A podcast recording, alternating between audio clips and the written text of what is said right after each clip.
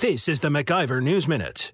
We hope everyone out there is having a good summer. We know the climate change lobby certainly is. All summer long, headline after headline has been pushing its narrative, declaring record setting heat, hottest temperatures in history, and the only way to stop it is by cutting carbon emissions. The public doesn't even seem to question that connection anymore, but maybe it should. After all, we cut carbon emissions by 9% in 2020, thanks to the lockdowns.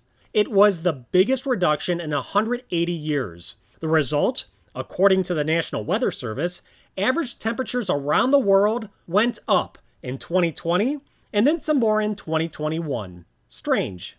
All the same, just to be safe, the Biden administration is working to ban gas stoves, hot water heaters, and portable generators. Maybe more people should start asking questions. For the MacIver News Minute, I'm Bill Osmulski. For more free market news, log on to MacIverInstitute.com.